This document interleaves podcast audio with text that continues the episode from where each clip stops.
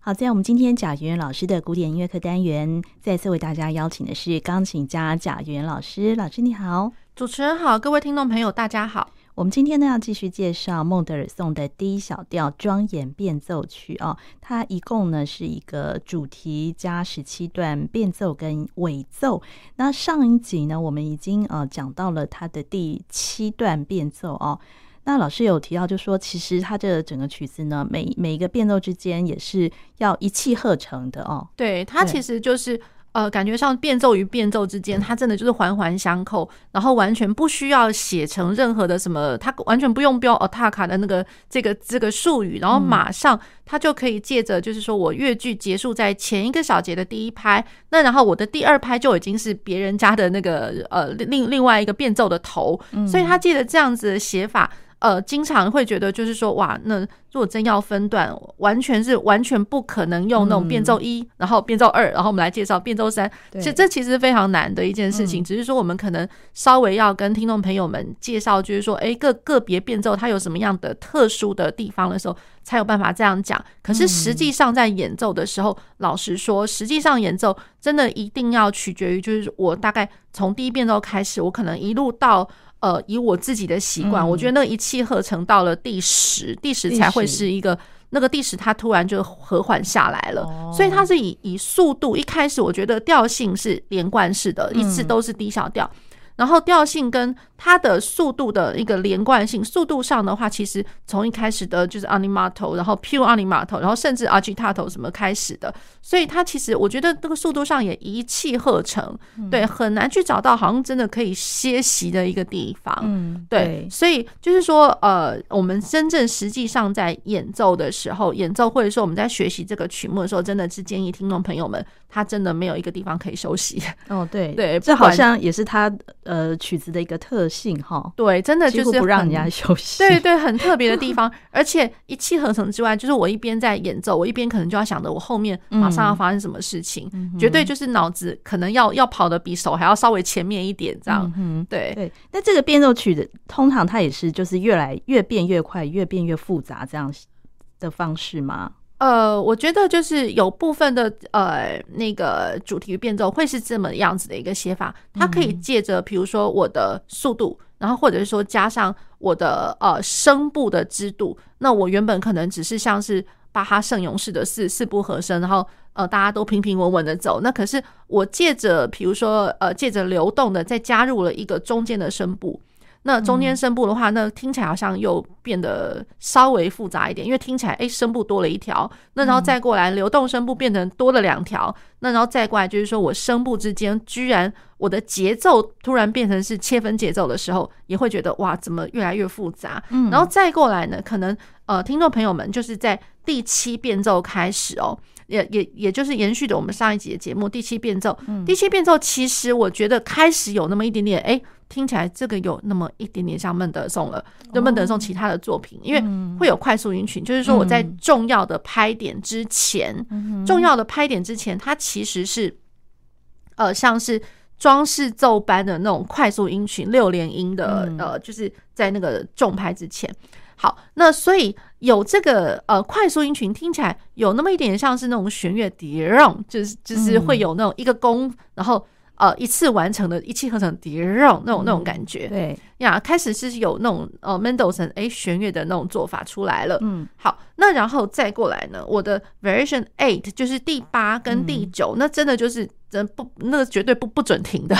那真的是不准停的，所以就是 Allegro Vivace，然后呃第九变奏也是一模一样，它开始变得是非常快速的。啊、呃，就是就是三连音，十六分音符三连音，所以我的呃那个一个小节里面就会有四组，滴啦滴啦滴啦滴啦滴啦，一二三二三三二三四二三那种感觉，嗯，对，所以就连一连串四组非跑动非常快的十六分音符三连音。好，那这样子的跑动跑动啊，然后到了第九的话，那根本是连连带左手都跟着一起跑。所以呢，经常我觉得它难就是难在，如果说你的双手的协调度真的很不好的话，那到第九真的会死掉，真的真的会是支离破碎，会觉得好，左手又很笨重，然后又又滚不动，然后右手一直跑一直跑这样子，就是双手都要很会跑，左手也是第九段手，对，一定要非常非常的灵巧。哦、那然后我觉得他这种灵巧的手指头，然后这种很很很快活，很、嗯、我我老实讲，有时候会觉得会又想到那种。那种 Mendelssohn 他其他的作品会有一些像精灵般的跑动，哦、对那种长动的感觉又回来了。嗯、对，这就觉得说，哎、欸，真正的 Mendelssohn 上升了。那么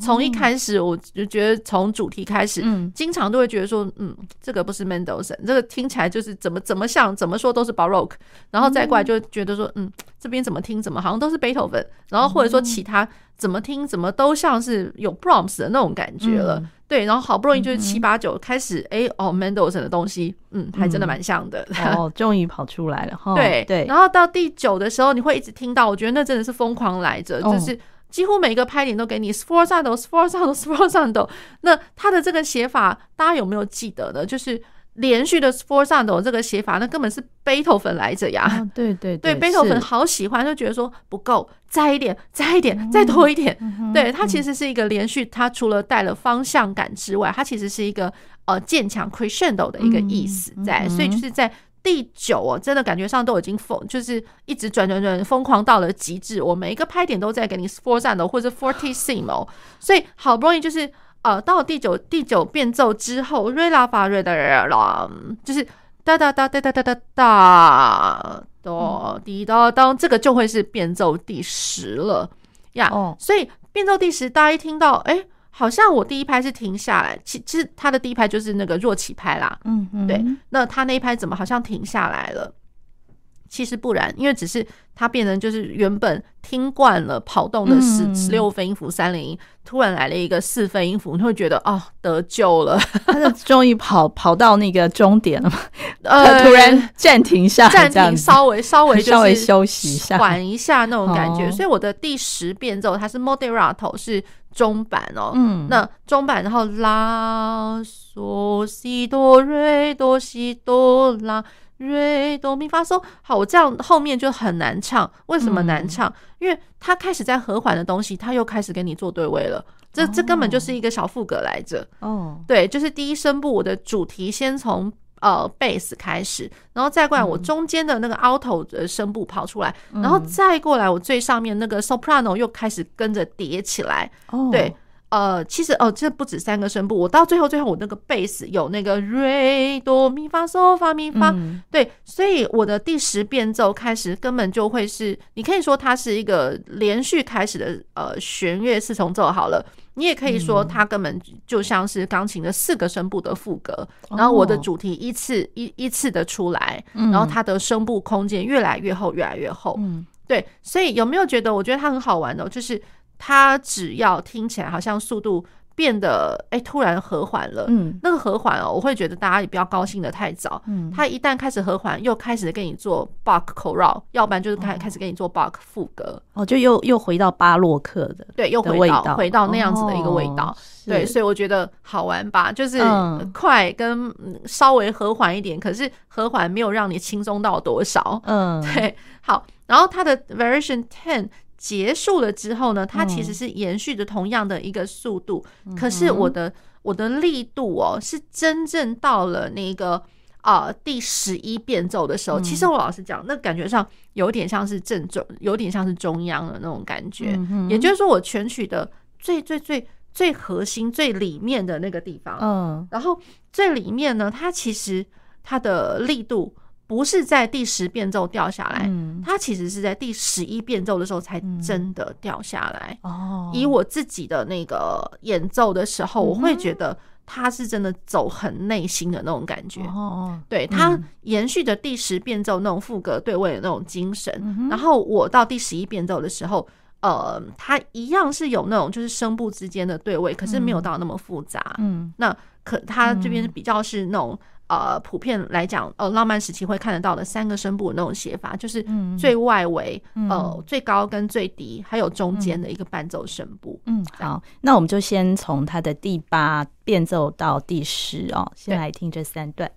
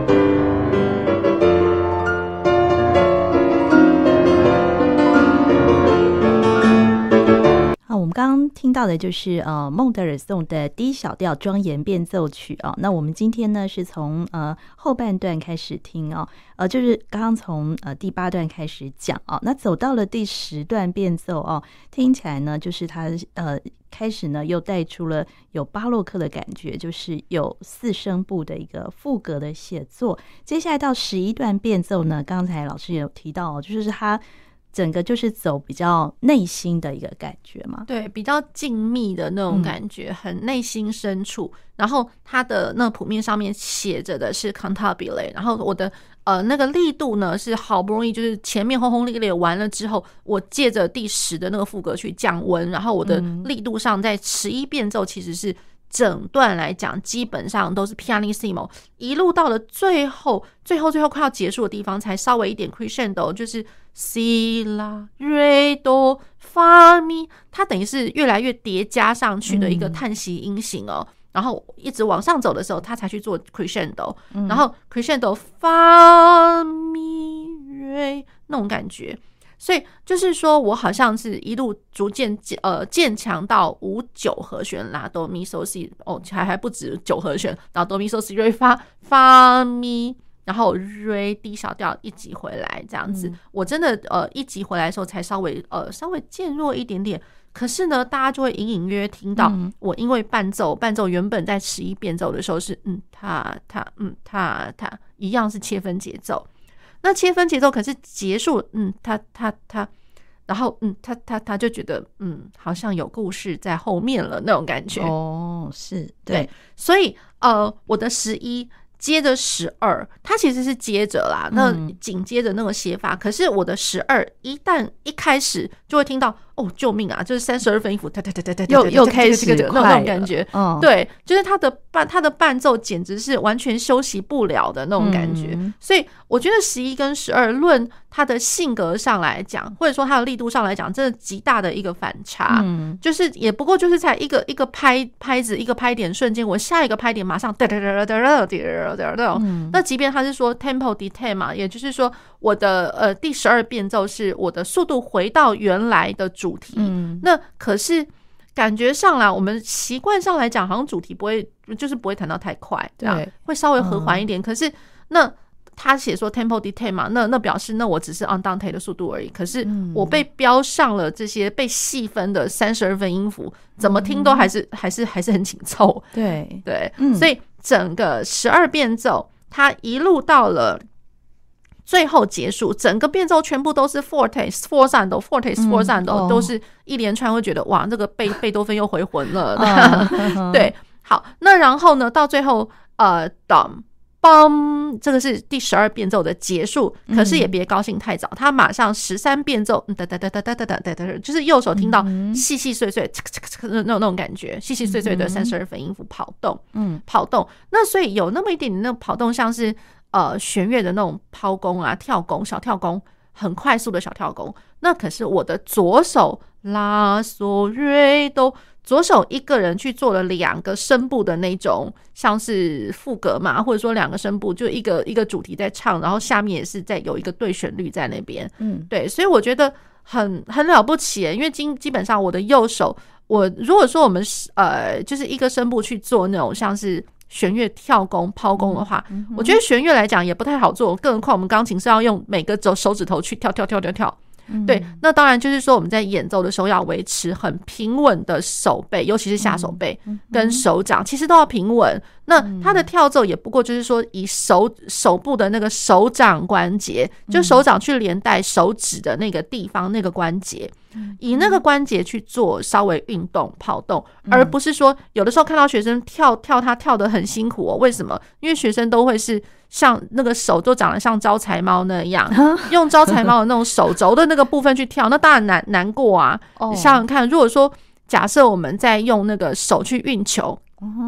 运篮球，我们打篮球的时候，当然就会是用手肘的那个关节去运球嘛。可是你再怎么运球，你那个那个用那个关节，那个球不会跑到太快吧？不会 tick tick tick，对啊。那所以就是去想，就是说常常就是在演奏上面或练习上面，可能就要去想说，哎，我到底是要用哪一边的部位，哪一个大关节还是小关节，然后让他去演奏，才不会就是说很难弹，又会容易受伤之类的。那所以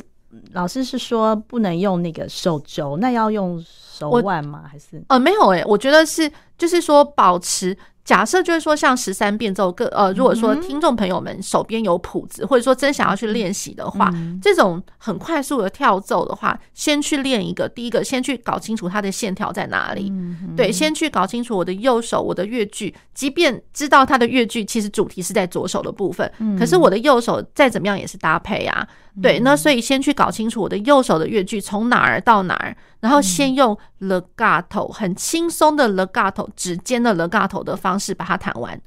对 legato，然后去习惯了，因为 legato 其实我们在演奏的时候是手手掌的部分一定是平稳的。嗯，那手掌平稳的 legato，然后再去维持着手掌的平稳，去做到手指慢慢慢慢放开。嗯，手指的 non legato。对，所以就是说，其实我的手掌、我的手背都是平稳的，就要就好像我要弹 legato 那样子的平平稳稳。嗯、那然后我指头在掌关节那个地方稍微呃运动活动一下而已，所以都是在手掌的那个关节，而不是手腕，也不是手肘。对，所以就是说，在演奏的时候，大家不要看到那个谱子，天哪，怎么那么多稀稀疏疏的那种小音符，然后就可能就吓到了，就就完完全死在那边。其实也犯不着啦。对，去这样想。那如果说一下子不知道怎么弹或者怎么样子的话，我觉得也去联想看看。当你去看到，假设我的眼前就有一个呃拉小提琴的人，他一直在做那种上弓的抛弓，或是呃就上弓抛弓好像还好，那可能下弓的比较难啦。对，那就是上弓的那种小小跳奏。好，那他我们再想象一下，就是弦乐的人他在运弓的小跳走，他运动的是哪里？他可能就是你会看到他很轻松的手肘跟很轻松的手腕那个关节。对，所以我觉得就是随时都去联想一下，如果说我们钢琴的弹奏的时候卡住了。那好吧，我们去联想看看，换上我今天是演奏别的乐器，我会怎么样去去动我的手？哦，对，所以我会觉得，哎，这方面联想在演奏上面、练习上面是很重要的。哦，对，要要想一下那个肌肉运动的部位，对，对，对，用什么部位来运动？肌肉跟关节。哦，跟关节。对，所以我会觉得就是说，哎，十二去接十三，十三本身它就会是一个小小的小挑战这样子，因为太多快速引群了。好，然后十三，它到最后。才总算看到一个，就是呃双小节，就是其实双小节线之前，它其实为了要分隔十三跟十四，嗯，好，然后他在那个呃，就是最后结束的第一拍之后，稍微会看到有一个 fermata 停在八分休止符上面，会觉得就是说哇，谢天谢地，我第一次看到。第一次看到在乐谱上面，它的乐句的结尾有一个小小的，只是哪怕只是一个小小八分休止符而已，而且休止符上面还写了一个稍微的延长记号，我觉得很感动，看到会很感动。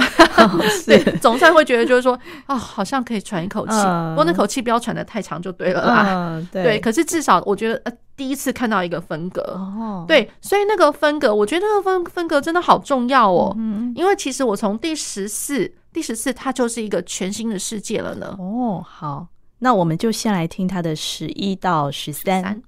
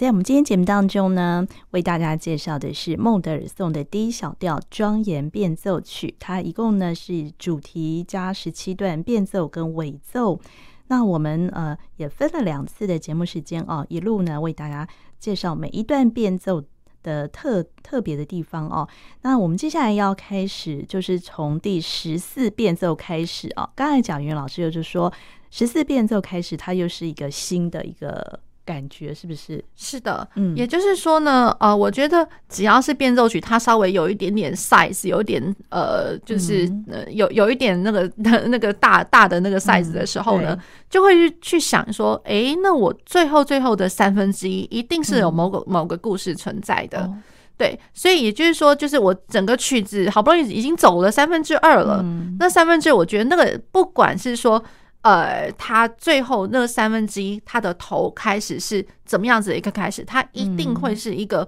会觉得你不去注意也很难的那种感觉。他有可能不会是很大声，有可能不会很快，然后有可能不会是怎么样。可是他就是特别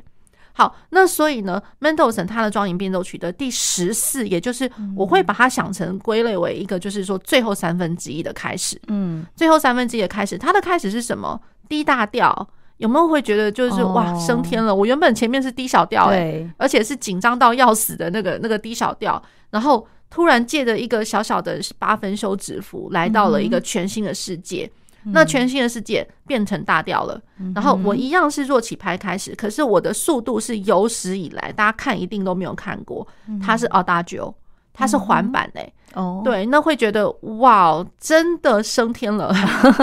完全不一样。对，我觉得不一样的世界。去想哦，就是说，假设就是把那个场景去拉到，就是说。好像我真的呃，前面真的是紧张到要死了，然后到现在好不容易有一个可以舒缓的一个地方，然后我就慢慢慢慢缓缓的走进教堂里面，然后它是一个可能是清晨吧，清晨那个呃太阳才刚开始，然后我就慢慢慢慢慢慢走到那个十字架下面，然后我可能就是很诚心的，然后跟天主去讲一些话，然后什么的这样子，那然后。就在那个当下，可能我的那个太阳，我上升到了一个高度，我可以借着那个教堂的彩色玻璃，彩色玻璃，然后那个灯光这样子，就是这样洒下来，就会变成就是说，哇，我整个好像整个人就是被。呃，被阳光给沉浸了，被被阳光给照顾到了，包我包覆着那种感觉，会觉得哇，整个好像圣灵充满，或者说你心里面觉得得到了慰藉。哦，对，就是借着彩色玻璃，然后那个光照下来，被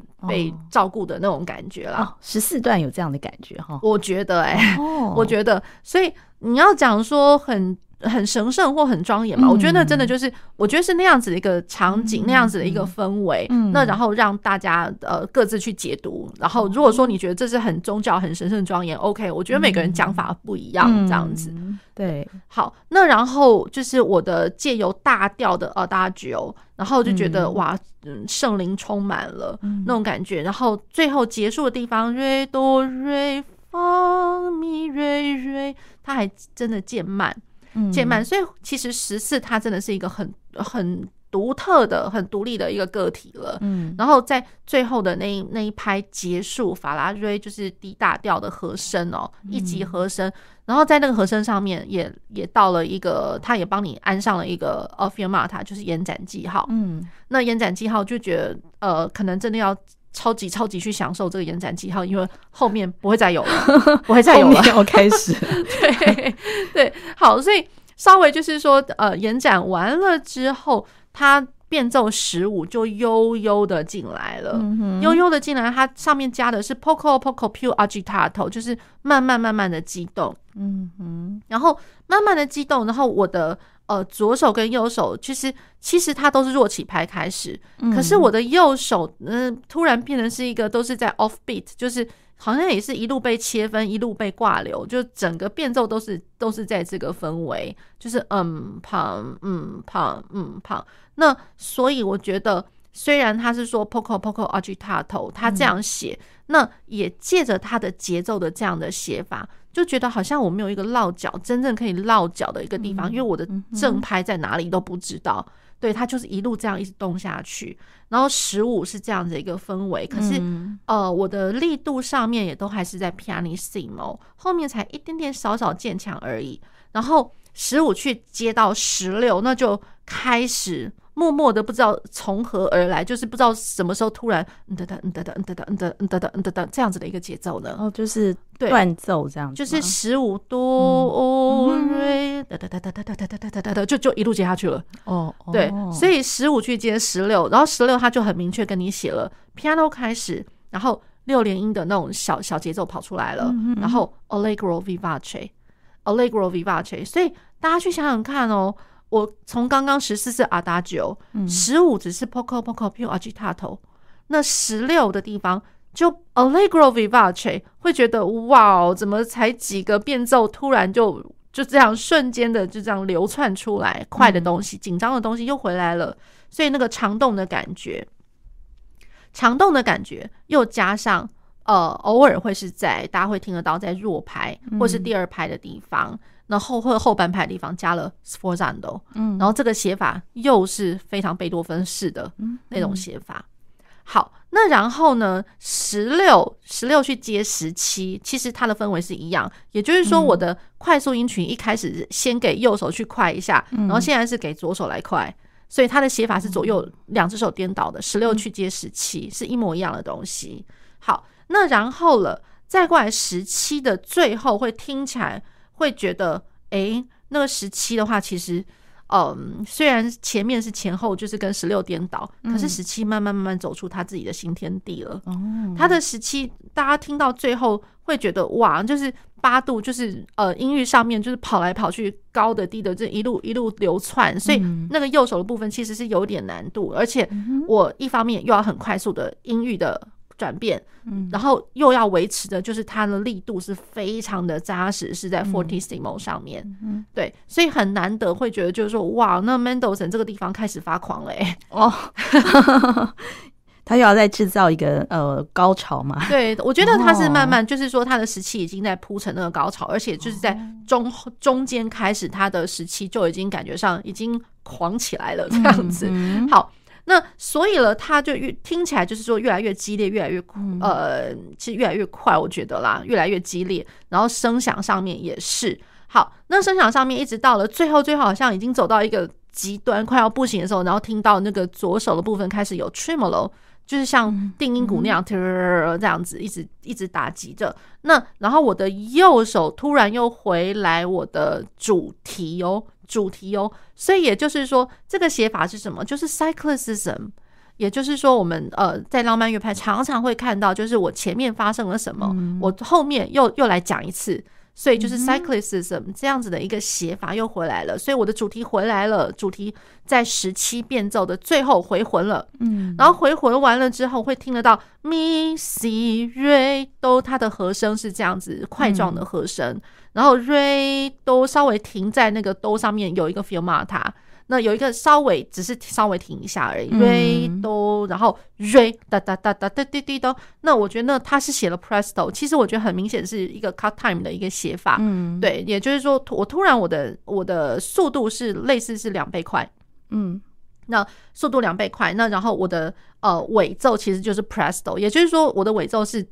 呃，接着在十七变奏之后，嗯，对，你也可以就是把它把它当做就是说根本就是十七是一个很大的一个东西，因为以我自己来讲的话，我是不想要再把它分段分成第十八段了。对，其实我觉得它就是十七一路承接下去是一个很大的一个。一个大大的呃变奏加尾奏，嗯，对。那我觉得他这样子的写法呢，也何尝不是就根本就像贝多芬，他常常就是要结束不结束，然后该结束的地方突然又生出一个好大的一个东西出来，对，他就舍不得结束那种感觉。对，所以我会觉得就是说，哎，这个这个尾奏 Presto 是非常了不起的，他就一路接下去。然后它的尾奏呢，它为什么会紧张？因为听起来它又有点像是我们前面的变奏曾经有的写法，就是哒哒哒哒，就是我的右手是切分节奏，然后我的左手拉拉 C C C C 哒哒哒哒滴滴滴哒哒哒滴哒滴哒哒。那我的左手跟右手互相成为一个就是呃错开的一个一个演奏方法。嗯呀，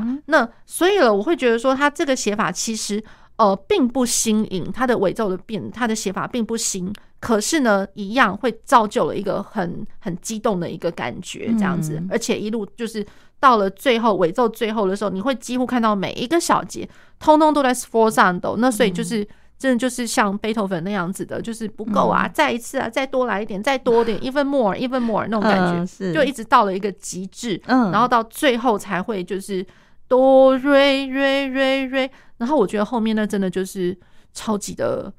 不凡，我觉得大家一定会想说：“哇，我后面已经轰轰烈烈，我是不是最后就轰轰烈烈就这样结束？结束？结果不是耶，嗯，结果不是耶。他其实是借着那快速音群上去下来之后，然后最后又回到了就是块状的和声，有点像是呃我的那个圣咏版的哆瑞当邦邦。我也不过才借着这样才四拍吧，四拍的光景，我一路从轰轰烈烈，然后就突然。就褪褪尽了那些风华，然后就变得又哎、欸，非常的极尽的结束。哦，后面是都是二分音符的，然后三个小节，拉发瑞。所以我觉得他超级不凡，他真的就是借着几个小节，突然瞬间就降温了耶。哦呀，那所以我会觉得哇，那这些瞬间的变化，真的都是在一口气里面把它。完成的，所以我觉得这个曲子它多么的不凡，真的就是在这里。嗯哼呀，那所以听众朋友们也可以稍微就是去享受一下这样子的一个一个，我觉得三温暖式的感觉耶。哦，对，好，这是我们今天呃介绍的孟德尔颂的 D 小调庄严变奏曲哦。这个作品它是在一八四一年写的。是的。哦，好，那我们今天也非常谢谢贾元老师，谢谢主持人，谢谢各位听众朋友。